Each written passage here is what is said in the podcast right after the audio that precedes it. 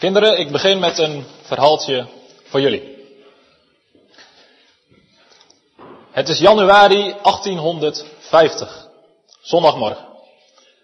Een woeste sneeuwstorm trekt over Engeland. En een jongen van een jaar of vijftien ploetert door de sneeuw op weg naar de kerk. De sneeuwvlokken, miljoenen sneeuwvlokken dwarrelen door de lucht en belemmeren zijn uitzicht. De weg sneeuwt helemaal dicht en voordat de jongen het door heeft, is hij van de weg afgeraakt. En opeens beseft hij dat hij verkeerd is gelopen. Hij is aan het verdwalen. Was het dom geweest van hem dat hij van huis was gegaan? Dat hij toch naar de kerk ging? Deze jongen was er diep van overtuigd dat hij een zondaar was. Al jarenlang was hij bang dat hij moest sterven en naar de hel moest. En hij wist maar dat één iemand hem kon redden en dat was God. En daarom was hij toch naar de kerk gegaan. Hij staat stil en tuurt om zich heen. En dan ziet hij vaag de contouren van een gebouw. Hij loopt daarheen om even te schuilen en dan komt hij, komt hij erachter dat het een kerk is. Het is niet zijn eigen kerk, maar goed, het is een kerk en hij gaat naar binnen. Binnen zitten ongeveer twaalf mensen. En zelfs de dominee was niet gekomen omdat het zo hard sneeuwde. En dan loopt er een eenvoudige schoenmaker, loopt de preestel op en hij zegt, de tekst van vanmorgen is Jezaja 45, vers 22. In het Engels luidt hij iets anders, maar hij leest de tekst voor en dan zegt hij, kijk naar mij en word gered. Alle einden van de aarde, want ik ben God en niemand meer. En deze eenvoudige schoenmaker heeft niet zoveel gestudeerd voor deze tekst. En hij weet niet zoveel te zeggen. Dus eigenlijk het enige wat hij doet is steeds maar weer die tekst te herhalen. En dan opeens stopt hij. En dan ziet hij de jongen zitten. En dan zegt hij, jongen, wat zie jij er slecht uit? Kijk naar hem. Kijk. Kijk naar Jezus. En dan ziet de jongen iets wat hij nog nooit heeft gezien. Niet met zijn ogen, maar met zijn hart. Hij ziet dat de Heer Jezus een redder is die hem kan redden van al zijn zonden. En opeens begrijpt de jongen dat hij op de Heer Jezus moet vertrouwen en dat hij dan gered is. Het is 1857, zeven jaar later. De kleine jongen is geen kleine jongen meer, maar een jonge man van een jaar of 22. Inmiddels staat hij bekend als dominee Spurgeon. Spurgeon is een geliefde prediker en hij trekt mensen van heinde en ver. En ook over twee dagen mag hij weer preken in de grootste kerk van Londen, waar ongeveer 23.500 mensen zullen komen. En Spurgeon loopt de lege kerk in om alles te testen of het klaar is voor over twee dagen.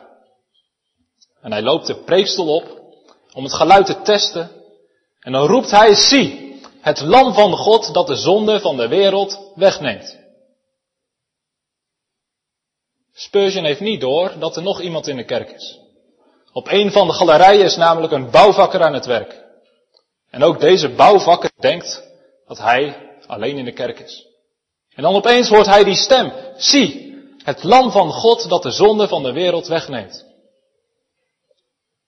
En deze woorden raken diep in het hart van die bouwvakker. Opeens beseft die bouwvakker dat hij een zondaar is. En hij laat zijn gereedschap voor wat het is en hij rent naar huis. En thuis gaat hij op de knieën en worstelt hij met God in gebed. En na een poosje geworsteld te hebben, mag hij zien op dat lam van God dat de zonde van de wereld wegneemt. Dit is echt gebeurd. Twee getuigen, die getuigen van de Heer Jezus, die naar hem wijzen en zeggen dat we op hem moeten zien. En twee mensen die door dit getuigenis worden gered. Vanmorgen gaan wij ook naar zo'n getuige kijken, Johannes de Doper. En hij heeft dit getuigenis gegeven. Zie het lam van God, dat de zonde van de wereld wegneemt. En wij geloven dat dit woord vanmorgen dezelfde kracht heeft als het had in de tijd van Johannes de Doper en als het had in de tijd van Spurgeon. Dit woord heeft kracht om bij ons allemaal, of het geloof voor het eerste werk, of het geloof als we dat al mogen hebben, te versterken. Johannes de Doper is een belangrijke persoon in het Nieuwe Testament. Hij is de wegbereider van de Heer Jezus. De voorloper. Hij moet ervoor zorgen dat de mensen de Messias, als die komt, kunnen ontvangen. Alle Joden wisten dat de Messias zou komen. Dat had God heel duidelijk in het Oude Testament gezegd. Er zal iemand komen die jullie gaat redden. Maar wie van alle mensen zou die Messias zijn? Hoe zouden ze die persoon kunnen herkennen als de Messias? Er zijn in de geschiedenis heel veel mensen geweest die hebben gezegd, ik ben de Messias. En misschien krijgt u die vraag ook wel eens. Hoe weet u nou zeker dat Jezus de Messias is? Nu, God had niet alleen in het Oude Testament gezegd dat er een Messias komen zou, maar God had ook heel veel over de Messias gezegd, wie hij zou zijn en de manier waarop hij komen zou. God had tekenen gegeven. Een van die tekenen was dat hij geboren zou worden uit een maagd. Hij zou geboren worden in Bethlehem. Hij zou een nakomeling zijn van David. En al deze dingen zijn alleen waar bij de Heer Jezus. Hij is de Messias. Een ander duidelijk teken in het Oude Testament is dat de Messias niet alleen zou komen, maar dat hij iemand zou hebben die voor hem uit zou gaan. De Messias zou een wegbereider hebben. Dat zegt de profeet Jezaja. Een stem van iemand die roept in de woestijn, bereid de weg van de Heere, maak recht in de wildernis een gebaande weg voor onze God. En de profeet Malachi zegt, zie, ik zend mijn engel voor mijn aangezicht, die mijn weg voor mij bereiden zal. En een hoofdstuk verder zegt Malachi, zie, ik zend u de profeet Elia, voordat de grote dag van de Heere komt. En als de Heere Jezus die Messias is, de beloofde Messias die komen zou, wie is dan die wegbereider? Alle evangelisten maken duidelijk dat Johannes de doper dit is. Hij is degene die als een stem roept in de woestijn. Hij is degene die de weg klaarmaakt voor de komst van de Heer Jezus. En een van de dingen die ook wordt gezegd, dan beschrijven ze Johannes het uiterlijk en dan zeggen ze, hij had kleding als een kamelenharen mantel en een leren gordel om zijn middel. En deze beschrijving laat ook zien dat Johannes de Doper is de vervulling van die wegbereider die in het Oude Testament wordt beloofd. Malachi had namelijk gezegd dat Elia zou komen. En Malachi bedoelde niet letterlijk Elia, maar hij bedoelde dat er iemand zou komen die op dezelfde manier zou optreden, die er op dezelfde manier heel erg zou lijken op Elia. En als we beschrijving lezen van Elia in Koningen, dan lezen we dat hij een kamelenharen mantel droeg en een leren gordel. Johannes de Doper is dus de wegbereider van de Messias, zoals hij beloofd werd in het Oude Testament. In Johannes 1, vers 6 tot en met 8 wordt hij geïntroduceerd. Er was een mens van God gezonden. Zijn naam was Johannes. Hij kwam tot de getuigenis om van het licht te getuigen, opdat zij alle door hem geloven zouden. Hij was het licht niet, maar was gezonden om van het licht te getuigen. Johannes de Doper is gezonden.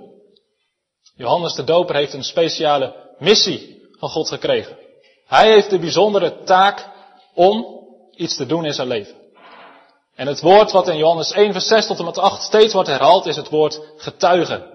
Hij kwam tot een getuigenis om van het licht te getuigen. Johannes heeft geleefd met één belangrijk doel. En dat is de getuigen van de Heer Jezus als zijnde de Messias die God gestuurd heeft om deze wereld te redden. Johannes de Doper is een bijzonder begaafde prediker. Ook naar hem toe stromen mensen van heinde en ver. Duizenden mensen komen naar de Jordaan om zijn preken te horen. En die preken zijn scherp. Zijn preken zijn duidelijk, maar wel vol liefde. Hij roept alle mensen toe op om zich te bekeren. En hij zegt, als u zich niet bekeert, dan treft de toorn van God u en wordt u geworpen in het vuur. Johannes de Doper preekte de hel voor alle mensen die zich niet wilden bekeren. En van deze prediking ging grote kracht uit. Duizenden mensen lieten zich dopen, beleden hun zonde en mochten gered worden. En het gerucht verspreidde zich snel. Iedereen had het erover. Er is weer een profeet gekomen. Eindelijk heeft God weer een profeet gestuurd. Sommige mensen zeiden zelfs, de Messias is gekomen. En ook in Jeruzalem komt dit gerucht binnen. De religieuze leiders, de fariseeën en de schriftgeleerden, hoe, horen hoe zoveel mensen naar Johannes de doper gaan om naar hem te luisteren. En zij beginnen zich een beetje zorgen te maken. Johannes de doper krijgt zoveel invloed. Straks verliezen zij hun gezag. Het is tijd om een onderzoek in te stellen. En zo lezen we in het negentiende vers van Johannes 1 dat vanuit Jeruzalem enkele priesters en levieten naar Johannes de Doper worden gestuurd. En ze stellen een open vraag. Wie bent u? Maar Johannes de Doper die weet welke geruchten er over hem rondgaan. Hij weet dat sommigen denken dat hij de Messias is. En daarom zegt Johannes de Doper duidelijk, ik ben de Messias, de Christus, niet. Oké, maar wie bent u dan wel? Bent u Elia? Of bent u de profeet? Nee, zegt Johannes de Doper, ik ben niet letterlijk Elia zoals jullie denken dat hij zou komen. En ik ben ook niet die profeet uit Deuteronomium 18, want dat is de Messias. De priesters en levieten laten zich niet met een kluitje in het riet sturen en ze vragen het opnieuw. Maar wie zegt u dan zelf wie u bent? Wie bent u? En dan zegt Johannes de Doper, ik ben die persoon waar de profeet Jezaja al over heeft gezegd. De stem van iemand die roept in de woestijn. Ik ben de wegbereider van de Heer Jezus. En dan stellen ze nog één vraag. Die priesters en levieten blijken bij de fariseeën te horen. En ze vragen, maar waarom doopt u dan? En ik weet niet zo goed wat ze met deze vraag hebben bedoeld. Maar ik denk weinig positiefs. Het is maar een klein poosje hierna dat Johannes door diezelfde fariseeën in de gevangenis wordt gegooid, waar hij later onthoofd wordt. Maar Johannes geeft een prachtig antwoord. Johannes zegt namelijk, ik doop wel met water, maar onder u staat hij die u niet kent. Want Johannes de Doper die doet dus heel mooi. Hij haalt in één zin haalt hij de aandacht van zichzelf af en zet hij Jezus in de volle schijnwerpers. Hij zegt, ik doop met water. Maar hij, Johannes, wijst naar de Heer Jezus. Ik ben slechts gekomen om te dopen met water, zegt hij. Met als doel dat de Heer Jezus aan Israël zou geopenbaard worden als de Messias. En hier kunnen wij een eerste les uittrekken. Wij kunnen bekend staan als christenen, als mensen die naar de kerk gaan en dan kunnen we bevraagd worden op ons geloof. Wie zijn wij? En wat doen wij? En dan mogen wij vertellen wie wij zijn en wat wij doen. Maar het is mooi om hieruit mee te nemen dat het ook een kans is om niet te vertellen over wie wij zijn en wat wij doen, want dat is helemaal niet zo belangrijk. Maar om die kans te gebruiken om te vertellen wie Jezus is en wat Hij heeft gedaan. Dat is wat Johannes de Doper doet. En dat maakt hem tot een echte getuige. Iets anders wat belangrijk is voor een getuige, is dat je iets hebt gezien. Waar je van kunt getuigen. En dat is onze tweede gedachte. Wat heeft Johannes gezien en waarvan heeft hij getuigd? Een getuige is iemand die dingen heeft gezien als een bewijs naar anderen toe die het niet hebben gezien, dat iets echt waar is of echt zo is gebeurd. Als we willen weten dat iets echt waar is of echt iets is gebeurd, waar we zelf niet bij waren, dan vragen we aan andere mensen om te getuigen die het wel hebben gezien.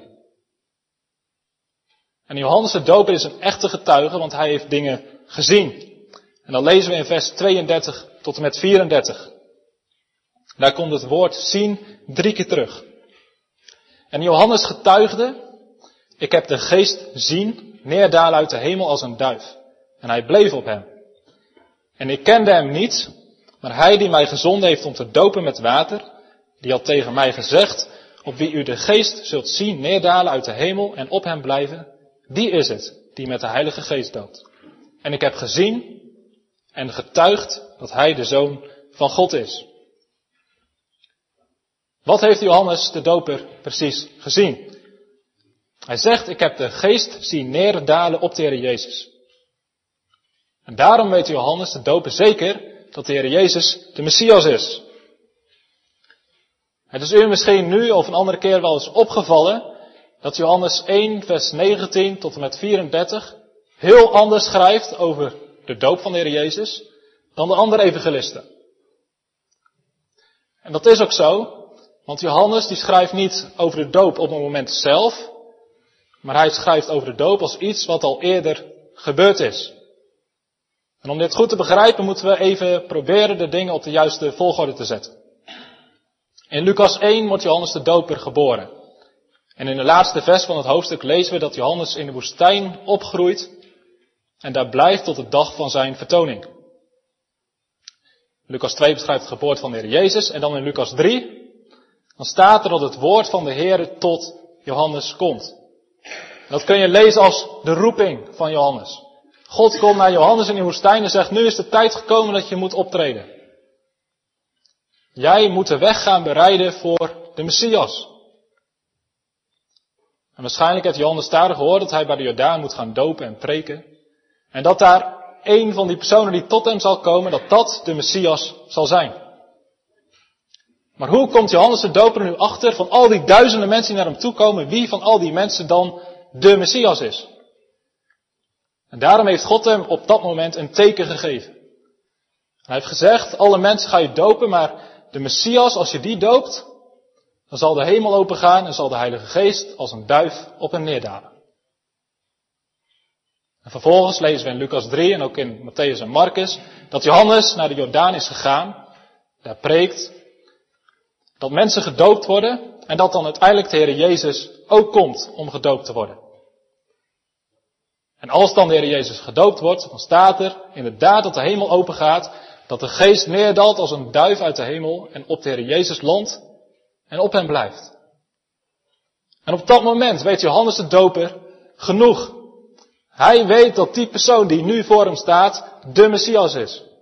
Johannes de Doper weet nu van wie hij een getuige moet zijn. En dan beschrijven Matthäus, Marcus en Lucas direct naar de doop dat de Heer Jezus naar de woestijn gaat om daar verzocht te worden. Maar na die verzoeking in de woestijn, dan staat er in die evangelie dat Jezus naar Galilea gaat.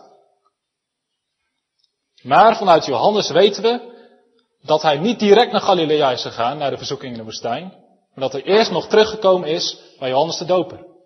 En dat is het stukje in Johannes 1, vers 19 tot 34. Dus Jezus is gedoopt, hij is naar de woestijn geweest om verzocht te worden en daarna is hij weer teruggekomen bij Johannes de Doper. En daarom niet raar dat als dit stukje lezen, dat Johannes Jezus ziet aankomen en hem direct kan aanwijzen als de Messias. Johannes de Doper heeft iets gezien. Hij heeft gezien het teken wat God hem had gegeven. En daarom heeft hij gezien dat Jezus de Messias is. En een tweede les voor ons. Als wij getuigen willen zijn van de Jezus, van het Evangelie, wij zijn pas betrouwbare getuigen als wij zelf dingen hebben gezien. Wat gaat er voor kracht van ons getuigenis uit als wij een Jezus verkondigen of beleiden die wij zelf niet kennen? Maar als wij zelf de kracht van Jezus hebben ervaren als onze verlosser, als onze middelaar, als onze redder, en we kunnen daarover vertellen naar andere mensen, dan zit er in ons getuigenis kracht. En dan zijn wij betrouwbare getuigen. Nu, Johannes heeft dus iets gezien, waardoor hij een betrouwbare getuige is. En wat is dan het getuigenis wat hij getuigt? Het getuigenis van Johannes de Doper komt kort gezegd hierop neer. Hij is het. Hij is het. Hij is de Messias. Hij is de Zoon van God.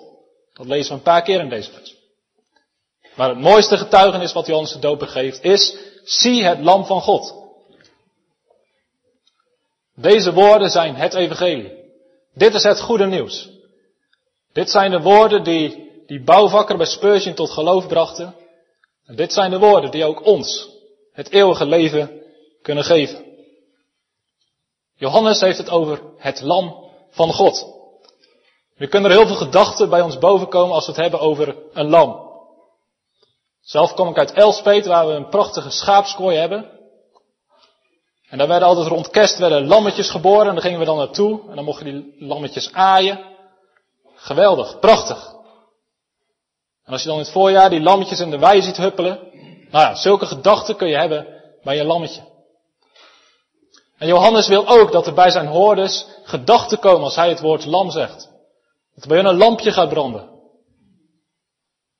Maar Johannes wil dat er wel iets andere gedachten komen bij een lam dan ik had. Johannes, die weet namelijk tot wie hij spreekt dat het Joden zijn die het Oude Testament kennen. En als wij de betekenis in het Nieuwe Testament willen weten van woorden, dan moeten we voor die betekenis vaak zoeken in het Oude Testament. Heel veel ideeën, gedachten of woorden in het Nieuwe Testament worden uitgelegd door het Oude Testament. En in het Oude Testament wordt er op heel veel plekken gesproken over een lam. We beginnen bij Egypte. Kinderen, jullie weten vast wel dat Israël een tijd lang slaven zijn geweest in Egypte. En God stuurde op een gegeven moment Mozes om het volk te bevrijden uit Egypte. Maar Farao, de koning, zei tegen Mozes, nee, nee, nee, nee, ik laat ze niet gaan. En wat deed God toen? God ging de Farao en het land Egypte ging hij straffen met plagen. Maar na negen plagen wilde Farao het volk nog steeds niet laten gaan. En toen zei God, ik ga nu echt heel hard straffen. Ik ga iets verschrikkelijks doen. Ik ga alle eerstgeboren mannen, jongens en dieren ga ik doden. Op alle deuren waar geen bloed zit, zal ik langsgaan met door een engel en zal ik de eerstgeborene doden. Maar overal waar er bloed aan de deurpost zit, daar zal de engel voorbij gaan. De Israëlieten die moesten allemaal een lammetje slachten. En van het bloed van dat lammetje konden ze op de deurpost strijken. En als de engel dat zag, dan bleven zij in leven. Dus een lammetje moest sterven, zodat zij in leven konden blijven. Het bloed van het lam zorgde ervoor dat zij het leven kregen. Een andere belangrijke plaats in het Oude Testament is Jesaja 53. We hebben dit hoofdstuk gelezen. Dit hoofdstuk staat erom bekend in het Oude Testament dat het een van de duidelijkste hoofdstukken is waarin gesproken wordt over de Heer Jezus, over de Messias. Ik heb eens gehoord dat er een man in een kibbutz kwam, en een kibbutz is een Joodse gemeenschap, en dat daar de afspraak was dat er niet over Jezus gesproken mocht worden.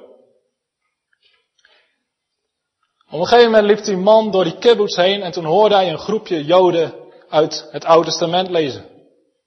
Maar hij wist niet wat ze aan het doen waren. Hij ving alleen de woorden op. En de Joden waren Jesaja 53 aan het lezen. En toen die man meeluisterde, gingen zijn gedachten naar de verhalen die hij vroeger had gehoord over de Heer Jezus. Hij dacht dat de Joden over Jezus aan het praten waren. Zij liep naar de Joden toe en zegt, sorry, maar in deze kibbutz mag het toch niet over Jezus gesproken worden?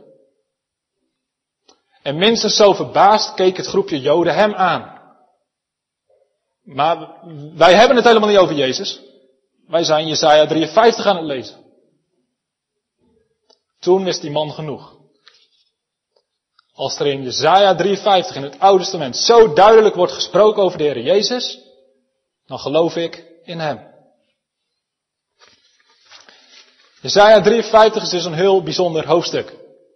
Een van de duidelijkste dingen die gezegd wordt, is dat de Messias onze zonde op zich neemt. En de straf daarvoor draagt, in plaats van ons. En een van de zinnetjes die ons nu opvalt, is dat er staat dat hij als een lam ter slachting wordt geleid. Als Johannes de Doper dus zegt, zie, het lam van God dat de zonde van de wereld wegneemt, dan zegt hij hiermee, kijk, Hier is de Messias die in Jesaja 53 beloofd wordt. Dan heb ik nog één ander voorbeeld uit het Oude Testament. En dat zijn natuurlijk de offerwetten. In de tempel en tabernakel moesten heel veel offers gebracht worden. Er moesten heel veel lammetjes geslacht worden. En Mozes legt in zijn wetten uit waarom. Als er iemand gezondigd heeft, dan moet hij een lammetje nemen, meenemen naar de tempel. En als hij dan zijn handen op dat lammetje legt, dan worden zijn zonden erop gelegd. En als dat lammetje dan gedood wordt, dan betekent dat dat degene die gezondigd heeft vergeving krijgt, omdat het lammetje de straf heeft gedragen. Elke morgen en elke avond werden er lammeren geslacht. En met feestdagen nog veel meer. En een van de belangrijkste feestdagen lezen we in Leviticus 16, de grote verzoendag. En het lijkt erop dat Jezaja 53 daar ook op zin speelt. Op die dag moesten er voor het volk Israël moesten er twee bokken apart gezet worden als een zondoffer. En die ene bok die moest geslacht worden en de andere bok die moest de woestijn in worden gestuurd. Die ene bok die symboliseerde dat God de zonde strafte als een middel tot verzoening in die bok. En wat moest er met die andere bok gebeuren? Die moest de zonde dragen de woestijn in. En dat symboliseerde dat God, omdat de zonde gestraft was, niet meer aan de zonde dacht, maar de zonde wegdeed. Hierin zien we heel duidelijk de Heer Jezus. De Heer Jezus die is gestorven aan het kruis om de straf voor ons te dragen, om ons met God te verzoenen. En tegelijk is de Heer Jezus het lam dat de zonde op zich neemt en wegdraagt de woestijn in, zodat we de zekerheid hebben dat God onze zonde niet meer gedenkt. Dit is het betrouwbare getuigenis van Johannes de Doper. Zie, het lam van God dat de zonde van de wereld wegneemt. En dan blijft er nog één belangrijke vraag over. Onze derde gedachte. Hoe moeten wij reageren op dit getuigenis? Nou, het antwoord vinden we in de tekst zelf.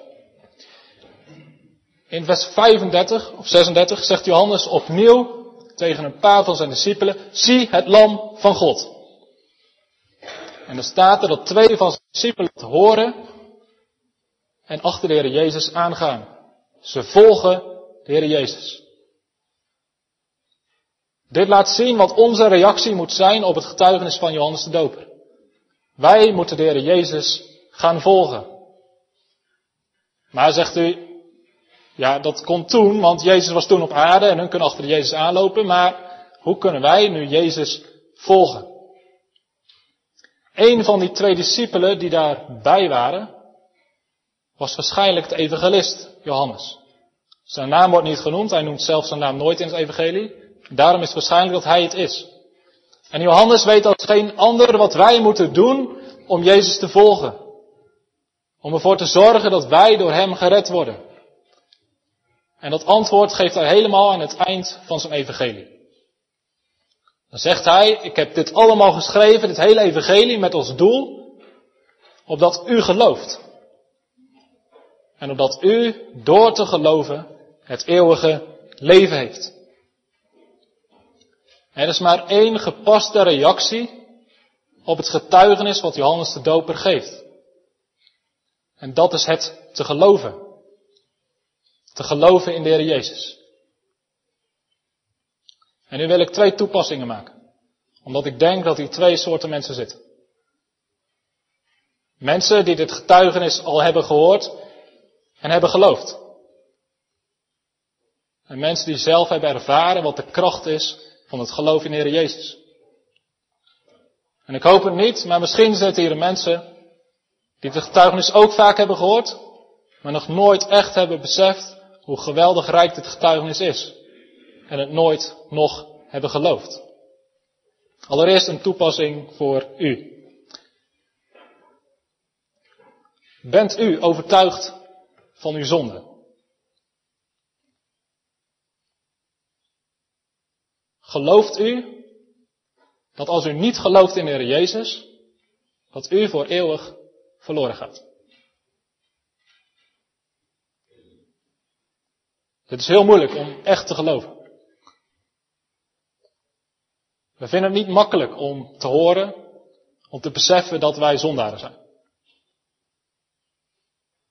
Het liefst relativeren we het een beetje. Dan zeggen we, iedereen is zondaar toch? Of we zeggen, ja, maar God ziet toch ook wel dat ik er niks aan kan doen en dat ik goed mijn best doe? We doen er alles aan om dat besef kwijt te raken.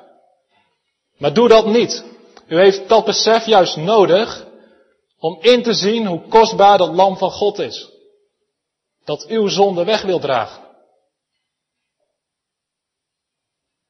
Als u niet begrijpt dat u echt reddeloos verloren bent en dat u voor eeuwig verloren gaat als u niet door dit lam gered wordt, dan zult u uw schouders ophalen en de Heer Jezus afwijzen. Geloof wat de Bijbel over u zegt. Dat u echt een probleem heeft als u niet een persoonlijke relatie met de Heer Jezus hebt. En u kan het dat u dat heel goed weet. En u weet niet hoe u verlost kunt worden. We moeten allereerst overtuigd worden dat we zondig zijn. Maar daarnaast moeten we er ook van overtuigd worden dat God er alles aan heeft gedaan en alles heeft gegeven wat nodig is om ons als zondaren te redden. Jezus is een lam van God wat de zonde van de wereld wegdraagt. Hij heeft de straf volkomen betaald. Hij heeft de beker van Gods toorn tot op de laatste druppel leeggedronken. Jezus heeft alles voldaan. Hij heeft geroepen, het is volbracht. Alles wat er voor u nodig is om gered te worden, heeft de Heer Jezus gedaan. U kunt niet zo zondig zijn of zo slecht of zelfs nu zitten met een hart vol weerstand. Of Jezus is machtig en in staat om u dat hart te veranderen en te redden. Geloof dat. Zie op de Heer Jezus. En u heeft het eeuwige leven. Wend u naar Hem toe en wordt behouden. Kijk naar mij en word gered. En dan zijn er mensen die weten wie de Heer Jezus voor hen is. Die weten dat Hij het lam van God is en die zelf de kracht van het bloed hebben ervaren in hun leven. U mag leven uit de vergeving van zonde. U mag weten dat u een kind van God bent. Wij moeten onthouden dat we dit bloed van de Heer Jezus elke dag nog nodig hebben.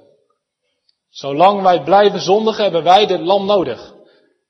Omdat zijn bloed alleen ons kan reinigen van onze zonden. Wij moeten ervoor waken, ervoor uitkijken dat wij het niet gewoon gaan vinden. Dat Jezus voor ons gestorven is. Dat het ons niet meer raakt. Omdat het zo vanzelfsprekend is. Omdat we het zo vaak horen. Wij moeten ervoor vechten dat het evangelie, de boodschap wie Jezus is, wat Hij heeft gedaan, dat het ons hart blijvend in, in vuur en vlam zet. Een van de mooiste dingen die ik ontdekte was dat diezelfde Johannes, de evangelist die dit heeft opgeschreven, aan het eind van zijn leven nog iets heeft opgeschreven. Het boek Openbaringen. En in het boek Openbaringen gebruikt hij voor de Heer Jezus meer dan 25 keer de uitdrukking het lam van God.